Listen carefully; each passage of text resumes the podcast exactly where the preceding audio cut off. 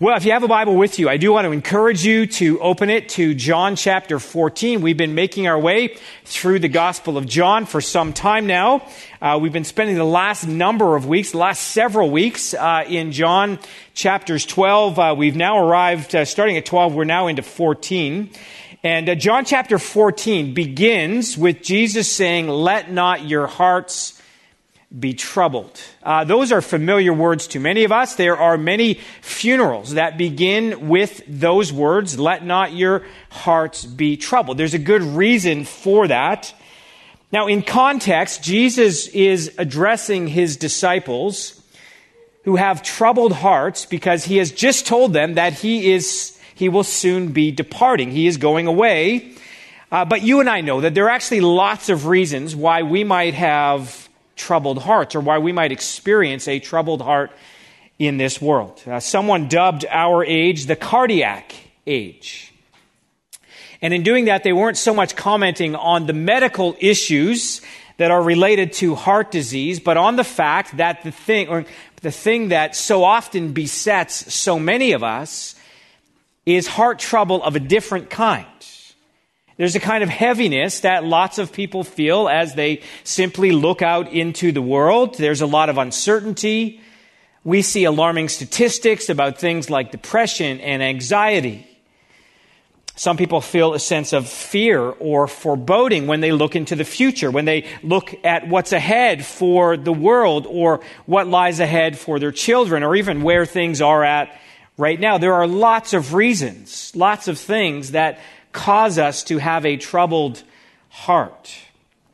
Now, my goal today is not to sort of play pop psychologist with you. I'm not intending to oversimplify complex issues of life or mental health. But I do think there's a kind of prescription that we find in the passage that's before us today, a kind of prescription for troubled hearts.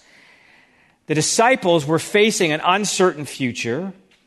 I mean, everything they had been working for for the past three years, everything they had been sort of leaning into and investing their time in, the mission of Jesus, was about to come to an end.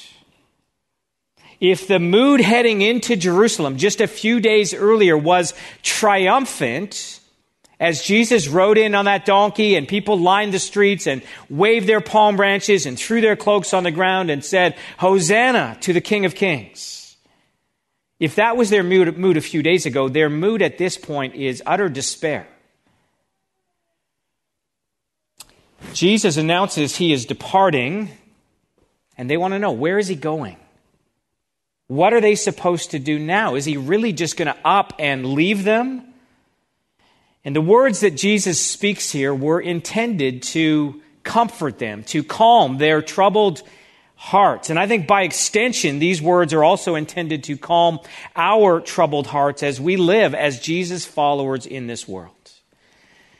And there may be especially important in our cardiac age. So let me read the passage before us. We're looking at John 14 and we're looking at verses 1 to 11. This is God's word and this is what it says to us. Let not your hearts be troubled. Believe in God, believe also in me. In my Father's house are many rooms. If it were not so, would I have told you that I go to prepare a place for you? And if I go and prepare a place for you, I will come again and will take you to myself, that where I am, you may be also. And you know the way to where I am going. Thomas said to him, Lord, we do not know where you are going. How can we know the way? Jesus said to him, I am the way and the truth and the life. No one comes to the Father except through me. If you had known me, you would have known my Father also. From now on, you do know him, and I have seen him. Philip said to him, Lord, show us the Father, and it is enough for us. Jesus said to him, Have I been with you so long, and you still do not know me, Philip? Whoever has seen me has seen the Father. How can you say, Show us the Father? Do you not believe that I am in the Father and that the Father is in me? The words that I say to you, I do not speak of my own authority, but the Father who dwells in me does his works. Believe me that I am in the Father and that the Father is in me, or else believe on the account of the works themselves. Well, it is a great passage, and I want to walk us through it by drawing your attention to four things that ought, that ought to help calm our troubled hearts. And the first one is the promise of Jesus. Now, before we even get into the specific promise of Jesus here, I think it's worth noting just how amazing it is that Jesus is the one doing the comforting here. In the last two chapters, in John 12 and John 13, we have seen two instances where Jesus' own soul was deeply troubled. So John 12, 27 revealed the kind of distress that Jesus experienced as he contemplated the cross that was before him. And there we read, Now is my soul troubled. And what shall I say? Father, save me from this hour? but for this purpose I have come to this hour. John 13, 21 helped us understand the depth of Jesus' vexation as he considers the betrayal of Jesus. After saying these things, Jesus was troubled in his spirit and testified, Truly, truly, I say to you, to you, one of you will betray me. So Jesus has been betrayed. Jesus is about to go to the cross. His soul is troubled, and yet his attention is turned towards his disciples who are grieved at the news of his soon departure. One commentator said it like this Yet on this night of nights, when of all times it would have been appropriate for Jesus' followers to lend him emotional and spiritual support, he is the one who gives, comforts, and instructs. And his comfort at this time was for them to put their trust in him. The passage we're looking at today is bookended by that theme. Notice verse 1.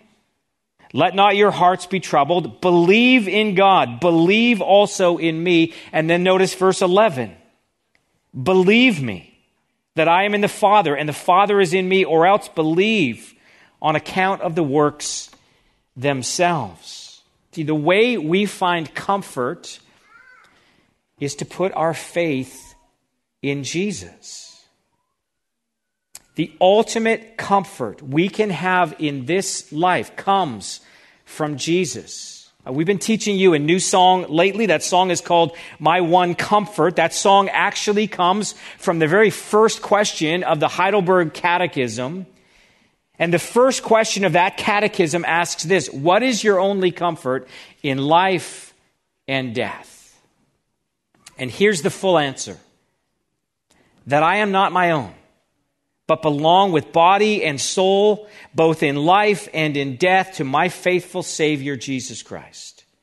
He has fully paid for all my sins with his precious blood and has set me free from all the power of the devil. He also preserves me in such a way that without the will of my heavenly Father, not a hair can fall from my head. Indeed, all things must work together for my salvation. Therefore, by his Holy Spirit, he also assures me of eternal life and makes me heartily willing and ready from now on to live for him. That is our comfort in life and even in the face of death. But now let's look at the specific promise that Jesus makes here. Here's what he says in verses 2 and 3 In my Father's house are many rooms. If it were not so, would I have told you that I go to prepare a place for you? And if I go to prepare a place for you, I will come again and take you to myself, that where I am, you may be also. The promise of Jesus is the promise of heaven. Now, maybe this seems like an odd way to put it. In my Father's house are many rooms. I don't know if you've ever just sort of stopped to think about all the different types of descriptions that we have for heaven in the Bible, all the different metaphors that are used. Sometimes heaven is referred to as a country, and the idea seems to be to emphasize the vastness of heaven. It's a huge place. Sometimes heaven is referred to as a city, and we all understand something about cities. We understand they're filled with inhabitants, lots and lots of people. Sometimes heaven is referred to as a kingdom. A kingdom means there is a ruler, a king. There's order to that place. At other times, heaven is referred to as paradise. So Jesus will say to the thief on the cross, Today you will be with me in paradise. When we speak about heaven as paradise, we are emphasizing the, the beauty and the bounty of heaven. But here, Jesus refers to heaven as a house with many rooms. And the two ideas that seem to come from that are that it's a place for family and that it is home. I actually think that the Audio-Adrenaline song is not too far off in saying that it's a big, big house with lots and lots of room, a big, big table with lots and lots of food, and a big, big yard where we can play football. Now, the football part might be conjecture. I understand that. But the picture we ought to have of heaven is the picture of going home. That's the home we were made for. But the point here is that Jesus promises us this heavenly home. If it were not so, would I have told you that I go to prepare a place for you? Now, that no doubt will sound overly simplistic to some. I mean, I need more to go on than just a promise. People make promises all the time. Is the promise of heaven just sort of wishful thinking? Is this just sort of pie in the sky and the sweet by and by? Is it just something we tell ourselves to give sort of a false sense of comfort in the face of the, the death of a loved one? Oh, they're in a better place. Or is this based on something more certain than that? Now, the truth is that every culture throughout history has had some idea of an afterlife, some sense that death is not just extinction. I know there are individuals who might think that way, but the universal nature of these types of beliefs is really a confirmation of Ecclesiastes chapter 3 that God has set eternity into the heart of man, that we long for it. We know there's more. That in itself is a kind of evidence, but there are actually lots of good reasons for believing in heaven. I recently read Lee Strobel's book, The Case for Heaven. You might be familiar with his earlier books, The Case for Christ or The Case for Faith. And in those books, he makes compelling arguments for the Christian faith. Why is the Christian faith true? And can we know that? And he does that based on interviews with a wide variety of experts in various fields. The, Case for Heaven is a similar book to that. I actually hadn't heard of it until I stumbled upon it uh, in an Indigo bookstore one time. I was just sort of looking around. the subtitle of the book is A Journalist Investigates the Evidence for Life After Death. And in that book, he tackles the reality of heaven from lots of different angles, interviews philosophers and neuroscientists and those considered experts in regard to near death experiences. He interviews biblical scholars. I, I, thought it was an interesting book, helpful in lots of ways. But here's the thing the best reason we can have for confidence in heaven is the fact that Jesus promised it. Our ultimate confidence in our own resurrection is the fact that Jesus conquered the grave and promised to take us with him. And I was struck by the power of a promise recently by uh, while I was watching the movie 13 Lives. I don't know if you've seen that movie or you know the story. The movie tells the true story of the young soccer team and their coach that got trapped deep in the heart of a cave in Thailand back in 2018. Maybe you remember the story. It was a fascinating story of survival and rescue. The reason the boys were trapped was because of a flash flood and they had to move deep into the recesses of the cave actually about four kilometers from the entrance or where they entered the cave. A pair of British divers eventually found the boys about 10 days after they were first trapped. A single dive from the entrance of the cave to the place where the boys were stranded took about six hours. It was through tight spaces. But once the two divers reached those boys, it was apparent they could not bring them back, at least not right away. They had to go back. They had to load up oxygen tanks, other scuba gear, in order to bring the boys safely out of the cave. Now, think about that. You've been trapped for this amount of time. You're terrified. These two divers show up. And soon after that, they say, Look, we've got to go. We can't take you now. We'll come back for you. And in fact, it took them another six days before they could actually get the gear and get the other divers to manage to get to those boys and start to bring them back. And I think we find ourselves in a similar situation. Jesus has promised us that in his house there are many rooms, that he's preparing a place for us, and that he will come back and take us to himself. In the meantime, what we have to hold on to is his promise. That He's the one who has said, I am preparing a place for you. I will take you to be with me. So we see the promise of Jesus. The second thing we see here is the presence of Jesus. And I think it would be a huge mistake to miss the second part of verse 3. That the second part of verse 3 says, "And if I go and prepare a place for you, I will come again and take you to myself, so that where I am, you may be also. See, the disciples' hearts were troubled because Jesus had told them he was going away. He's departing. He's going to die. Again, Jesus was their leader. He had been with them for three years. He had taught them and mentored them and trained them. They were left bewildered by this news. What would they do now? I mentioned this last week, but throughout this entire discourse, Jesus gives reassurances that even though he's leaving, they will not be alone. And there's actually two assurances that Jesus gives throughout these chapters that even though he's gone, his followers will not be alone. The first assurance he gives them is that he will send the Holy Spirit to be with them. So we're going to see this all through this discourse. Jesus will say things like this.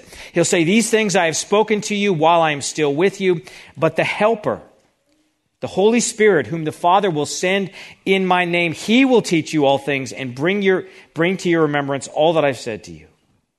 Or in John 15, we read this But when the Helper comes, whom I will send to you from the Father, the Spirit of truth, who proceeds from the Father, he will bear witness about me. And then we read something similar in chapter 16. Nevertheless, I tell you the truth, it is to your advantage that I go away. For if I do not go away, the Helper will not come to you, but if I go, I will send him to you. That truth was meant to be a comfort to the, to the disciples. I'm leaving you, but I will send the Spirit to be with you. You will not be alone.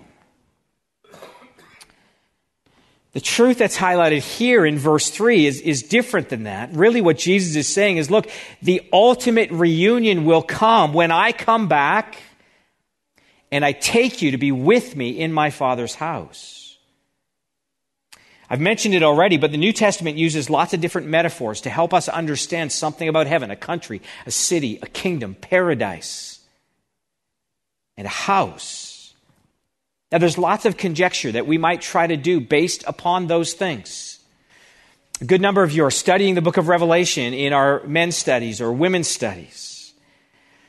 You haven't got there yet, but in its closing chapters, the book of Revelation gives us a sort of description of heaven. And I say sort of because there are some things that we recognize in those descriptions trees and rivers and streets, but also things that we can't really fathom, like the fact that there's no sun or moon or sea. And based on what is written there, we might not be able to come up with a proper rendering, like an artist's rendering of heaven.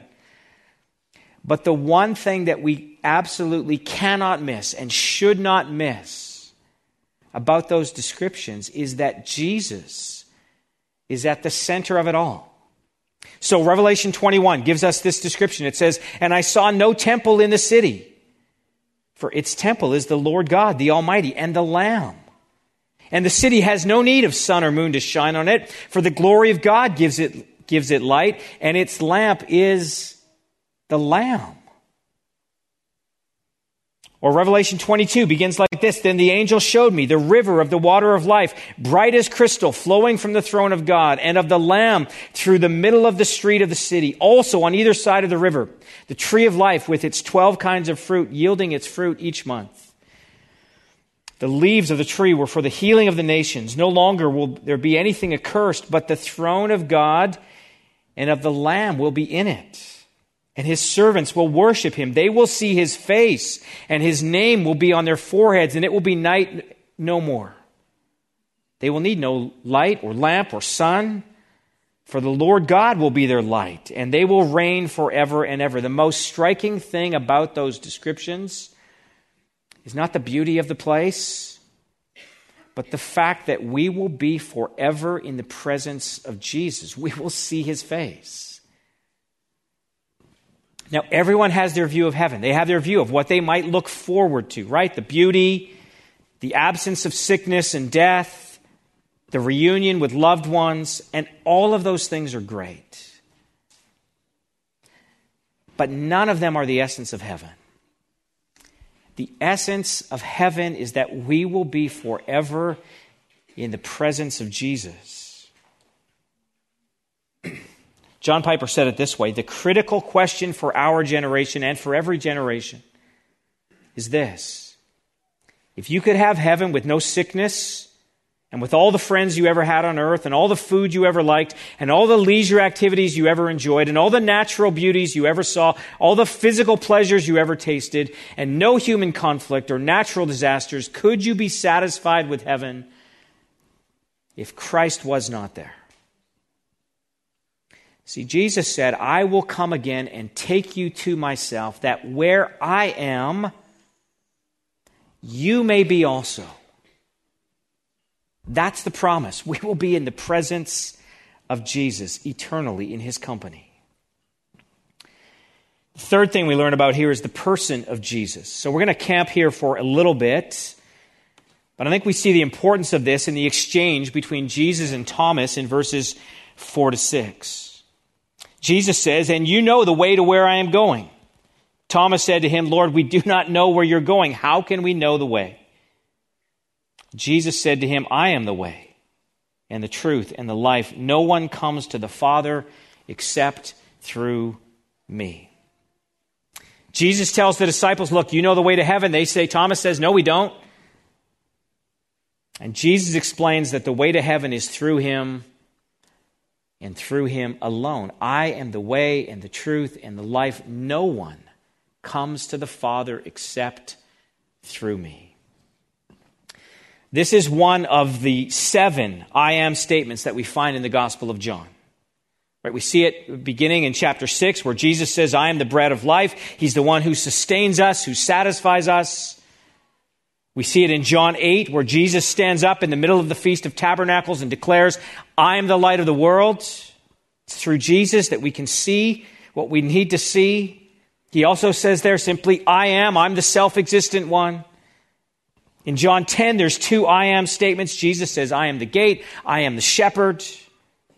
He's the one who protects, he's the one who provides for his people. In John chapter 11, we looked at this. Jesus gives this amazing promise when he says, I am the resurrection and the life. Whoever believes in me, though he dies, yet shall he live. A relationship with Jesus is the answer to the problem that plagues us all the problem of death. All of those I am statements hold great promise. We want to be satisfied. We want to be protected. We want to be provided for. We want to live forever. But here in John 14, we come to this I am statement. It's the least popular of them all. I am the way and the truth and the life. No one comes to the Father except through me. There's not a lot of wiggle room in that. To the modern ear, it sounds pretty narrow minded. How can there be just one way to God? This is one of the most offensive doctrines to those outside the church. I think it's also one of the most embarrassing doctrines to some people inside the church. A survey done at Christian universities revealed that students were more embarrassed by Christianity's exclusive claims than they were by any other part of Christian doctrine, any other aspect of their faith. But this is not the only place we find something like this. We can't just sort of skirt around it. In the book of Acts, Peter's, Peter delivers a sermon to the religious leaders of the day, and he says this This Jesus is the stone that was rejected by you, the builders, which has become the cornerstone, and there is salvation in no one else. For there is no other name under heaven given among men by which we must be saved. The apostle Paul spoke of Jesus like this. He said, therefore God has highly exalted him and bestowed on him the name that is above every name. So that at the name of Jesus, every knee should bow in heaven and on earth and under the earth, and every tongue confess that Jesus Christ is Lord to the glory of God the Father. In the book of 1 Timothy, Paul says it this way For there is one God, and there is one mediator between man between God and men, the man Christ Jesus, who gave himself as a ransom for all, which is the testimony given at the proper time. Again, this comes off as offensive to many people. We live in a pluralistic society. We live around people who come from different cultures, who have different ideas. There's much that's good about that. A lot of ways our lives are enhanced by broadening our perspective, being exposed to different traditions or traditions other than our own. We ought to respect various cultures and traditions around us, but that doesn't mean that all ideas are equally true. We would maintain that the Christian faith is and always has been exclusive, and it's based upon the fact that Jesus himself tells us, I am the way the truth, and the life. No one comes to the Father except through me. Now, some people might say, well, look, that's all fine and well, or that was all fine and well to hold a belief like that in the first century. But this is the 21st century. I mean, we've had the opportunity to explore our world. We, we see that people live differently in different cultures. And even if we haven't personally visited some of those places and cultures, our cities are giant melting pots where we can observe all sorts of different religious traditions. It's the kind of thing we hear voiced all the time. So Oprah Winfrey will say, well, actually, there are many diverse paths to God. And it's, if it's not Oprah saying it, it's your neighbor, right? Drive around our city, you'll find mosques and Jewish synagogues and Sikh temples and kingdom halls and a host of other religious expressions. Just walk down our street. There's a Buddhist society that meets next door. Often on Sunday mornings, the JWs set up their literature stands just down the street. Isn't it a little narrow minded in this day and age to say ours is the only way? Well, it sounds very modern and progressive to say something like that, but it's actually not a new concept. You have to remember the Roman Empire of the first century was a very pluralistic society. They had a, an entire pantheon of gods. There was a God for every occasion. So the message that Jesus is the only way was no le- is no less radical today than it was then. That's why I said the Christian faith is and always has been exclusive. It's always been unpopular to say that no one comes to the Father except through Jesus. You might remember the Apostle Paul coming into the city of Athens and discovering it was a very religious and pluralistic place. Here's what it says in Acts 17. It says, So Paul, standing in the midst of the Areopagus, said, Men of Athens, I perceive that in every way you are very religious. For as I passed along and observed the objects of your worship, I found also an altar with this inscription, To the unknown God. What therefore you worship as unknown, this I proclaim to you. The God who made the world and everything in it, being Lord of heaven and earth, does not live in temples made by man, nor is he served by human hands as though he needed anything, since he himself gives to all mankind life and breath and everything. And everything. See, the Athenians were very spiritual. They had all their bases covered. They even had a, a an idol or statue made to an unknown God, just in case they missed anyone. And Paul tells them what they need is they need to know the one true God. That's all that matters. So Jesus was not just another religious leader. That's not what he claimed about himself. Jesus said, I am the way, the truth, and the life. No one comes to the Father except through me. So we have to remember Jesus is the one who said this. I know I've shared this with you before. But if I stood up here on a Sunday morning and I said to you, you know, I just want you to know that my wife is the most beautiful woman in the world, many of you would say, oh, that's cute. Lee thinks that his wife is the most beautiful woman in the world. You'd be perfectly fine with that. But if Ilona walked up here this morning and said to you, hey, I just want you all to know I'm the most beautiful woman in the world, you would have a different reaction to that, wouldn't you? Look, Jesus is the one. He says, I am the way, the truth, and the life. No one comes to the Father except through me. He's going to tell them, look, if you, you're looking for the Father, if you've seen me, you've seen him. So our comfort comes from the person of Jesus. The final thing we learn about here is the patience of Jesus. And we see this especially in verses 8 to 11. Let me just read those verses for you. Again, Philip said to him, Lord, show us the Father, and, it, and it's enough for us. Jesus said to him, Have I been with you so long, and you still do not know me, Philip? Whoever has seen me has seen the Father. How can you say, Show us the Father? Do you not believe that I am in the Father and the Father is in me? The words that I say to you, I do not speak of my own authority, but the Father who dwells in me does his works. Believe me. I am in the Father, the Father is in me, or else believe on account of the works themselves. So just remember, Jesus spent three years with the disciples, lived with them, traveled with them, ministered with them, he taught them, he trained them. John 14 is at the very end of those three years. This is like the night before graduation. But as you listen to the questions they're asking and the conclusions they are making, it's clear they still don't get it. And Jesus says, Have I been with you so long and you still don't know me? Look, if you have kids, you can probably relate to this, right? I mean, you give detailed instructions. You show them step by step how to do things. You give timely reminders. And then they forget the whole thing, like they never heard it. It can test your patience. And just as an aside, my encouragement to you who are in the midst of that right now is that if you stay with it, if you are consistent with it, until your kids are in like their 20s, or so, you might actually see some progress, like maybe just a little bit.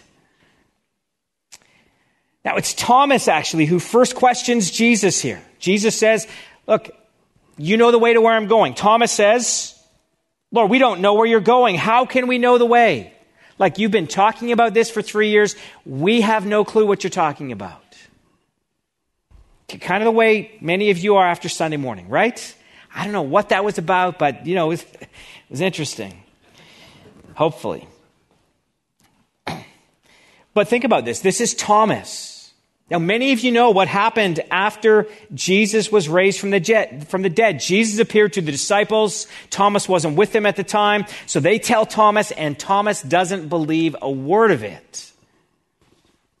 John 20 records it like this. Now, Thomas, one of the t- twelve called the twin, was not with them when Jesus came, so the other disciples told him, We have seen the Lord. But he said to them, Unless I see in his hands the mark of the nails, and place my finger into the mark of the nails, and place my hand into his side, I will never believe.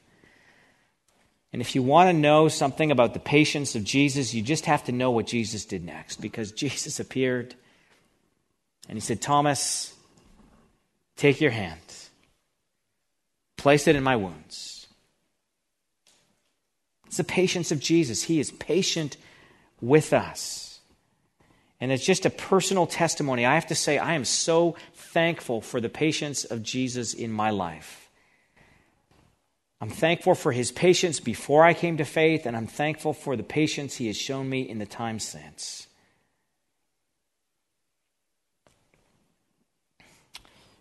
Here's what the Apostle Paul said about his own life. He said, I thank him who has given me strength, Christ Jesus our Lord, because he judged me faithful, appointing me to his service. Though formerly I was a blasphemer, persecutor, and insolent opponent. But I received mercy because I had acted ignorantly in unbelief, and the grace of our Lord overflowed for me with the faith and love that are in Christ Jesus. The saying is trustworthy and deserving of full acceptance that Christ Jesus came into the world to save sinners, of whom I am the foremost. And then Paul says, But I received mercy for this reason, that in me, as the foremost, Jesus Christ might display his perfect patience as an example to those who were to believe in him for eternal life. And I just want to say, Jesus has been patient with each one of you. And the proper response to the patience of God is to put our faith in him. It's to stop trusting in ourselves. It's to stop just looking at all the things we might not understand and to come to that place where we say, in this world, we have troubled hearts. Jesus says, believe in God, believe also in me. Put your trust in me. That's the proper response to God's patience. So let's pray together. Father, we thank you for your great patience with us. We thank you for the incredible promise that we have in you. This promise that you are preparing a place for us, that you will take us to be with you, and that one day we will stand and we will see your face. And we will see it forever. We will worship you. So, God, we pray in the meantime, as we go through our lives, as we deal with different circumstances, things that challenge us, that challenge our faith, Lord, we pray that our confidence would rest in you. And we pray this in Jesus' name. Amen.